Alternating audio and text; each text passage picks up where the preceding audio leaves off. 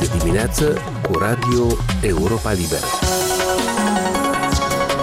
La microfon Mircea Țicudean, bine v-am găsit la emisiunea de radio a Europei Libere.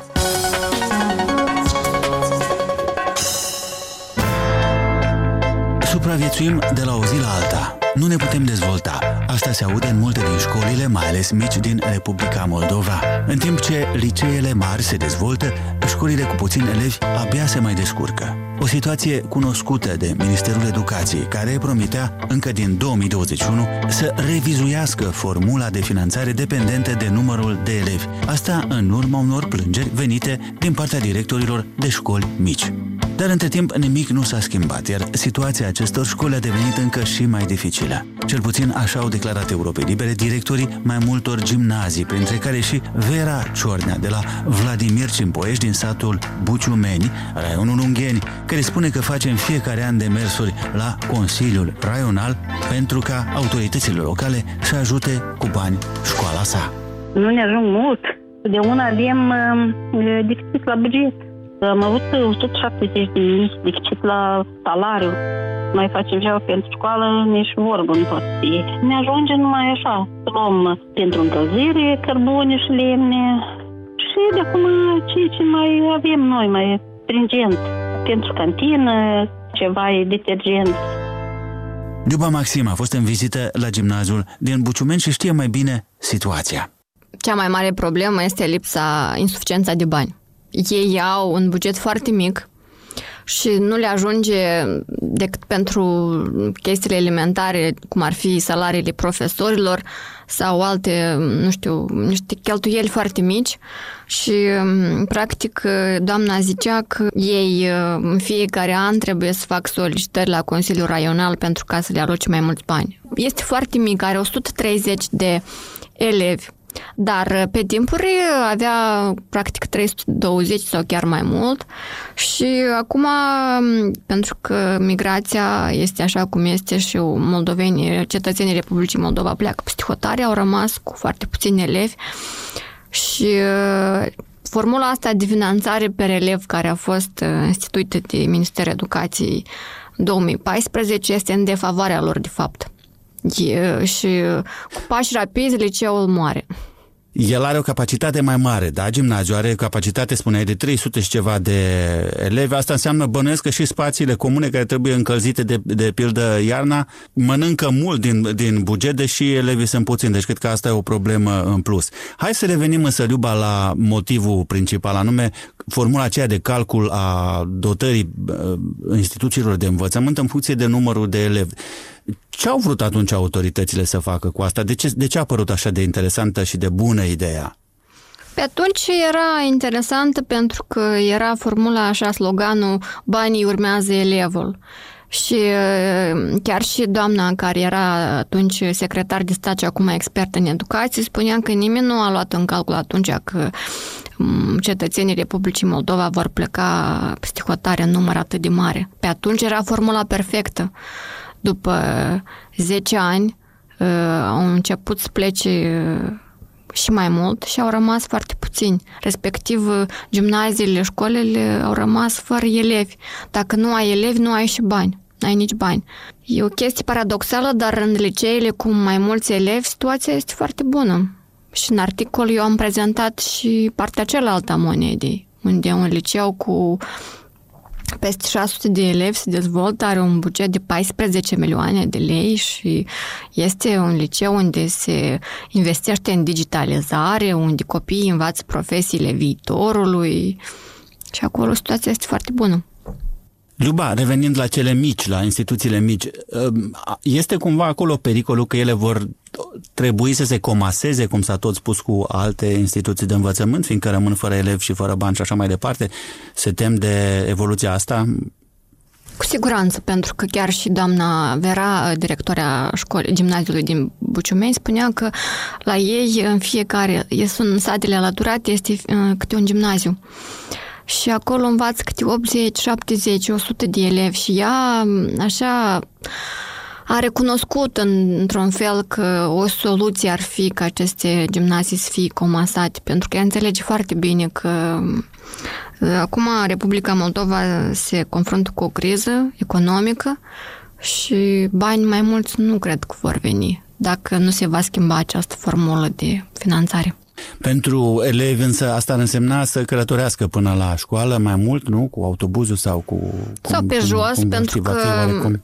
satul ăla e practic la graniță cu România, e un sat foarte mic, unde sunt foarte puțini oameni, unde lumea nu prea trăiește foarte bine și, în general, situația acolo e cam diferită de ceea ce este în Chișinău.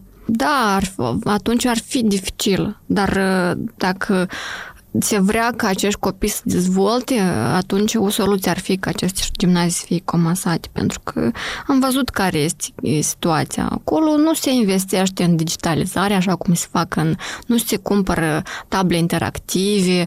Acolo copiii învață așa ca pe timpuri, dar cumva din educație se vrea ca ea să fie la nivelul cu secolul în care noi acum suntem.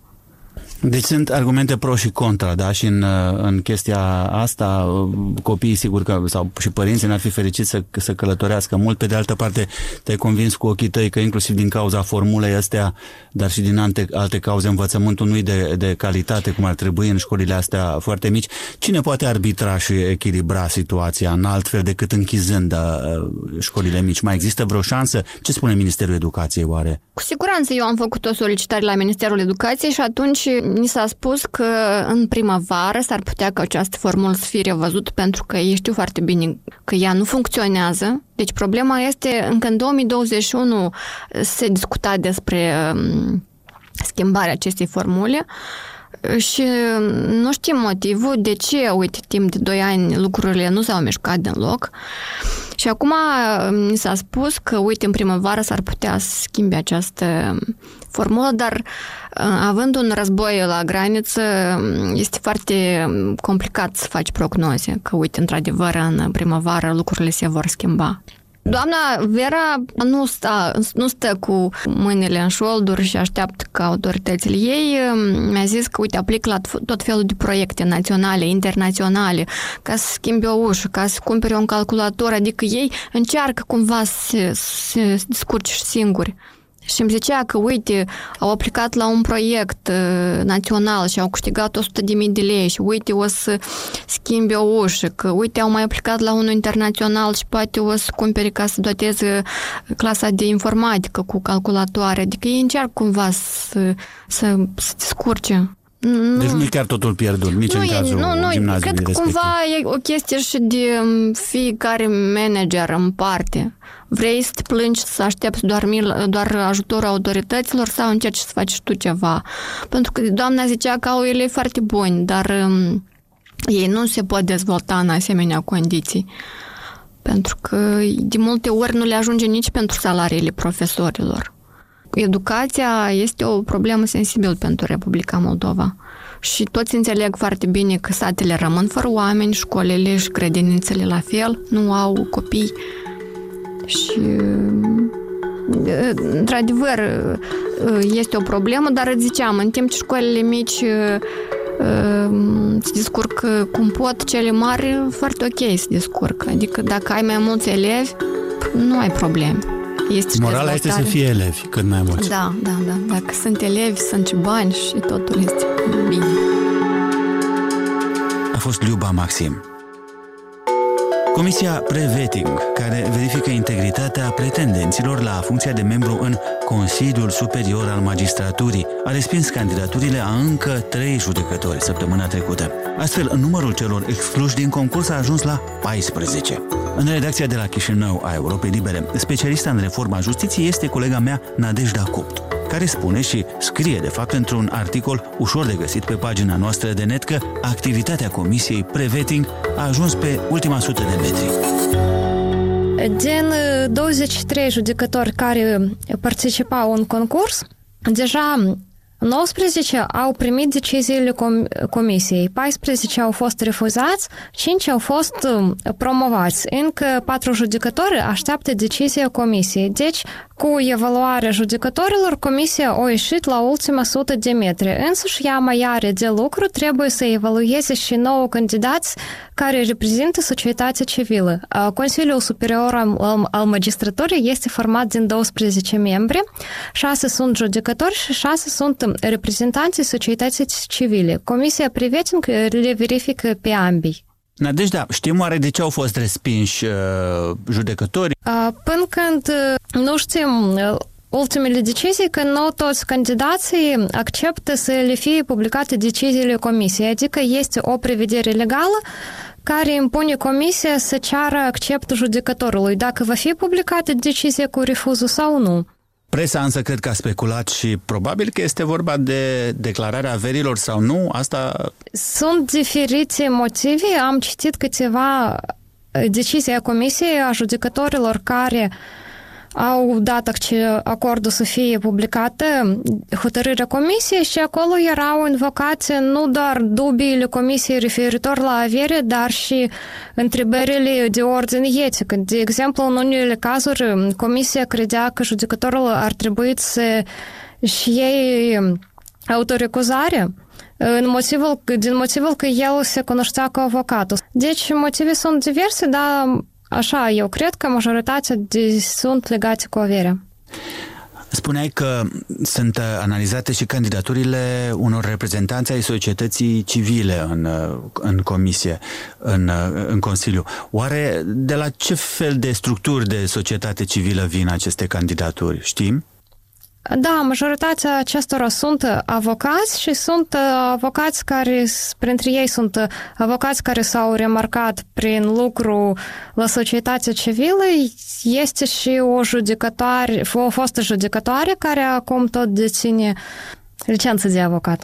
Hai să repetăm totuși, de ce e important procesul ăsta de preveting? Ce își propune, de fapt, Moldova să facă prin acest proces? Adică puterea să pornim de la ideea că vrea să curățe sistemul de justiție și această curățare va fi numită vetting. Acum noi suntem la etapa preliminară, adică ei au decis să verifice organele de autoadministrare a judecătorilor, a judecătorilor și a procurorilor.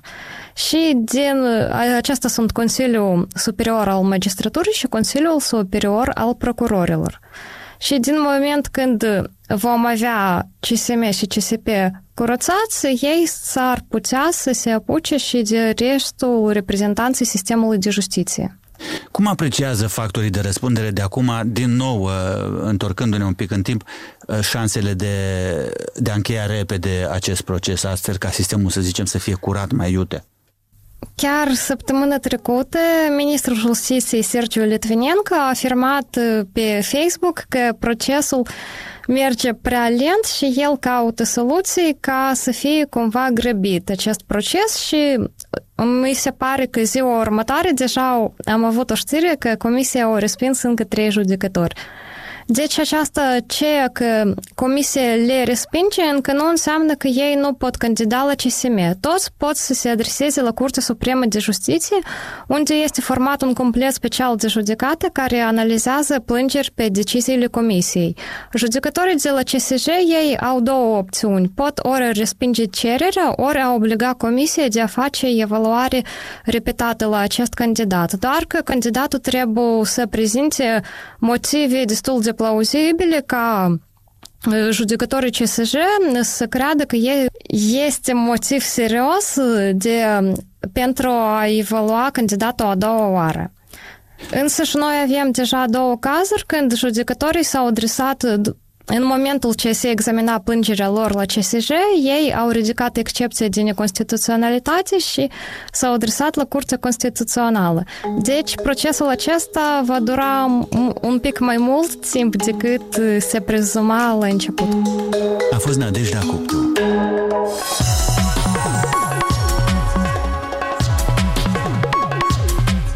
Emisiunea noastră se încheie aici. Sunt Mircea Țicudean și vă invit să ne urmăriți în continuare nu doar la radio, ci și pe pagina noastră de net la moldova.europalibera.org și pe rețele.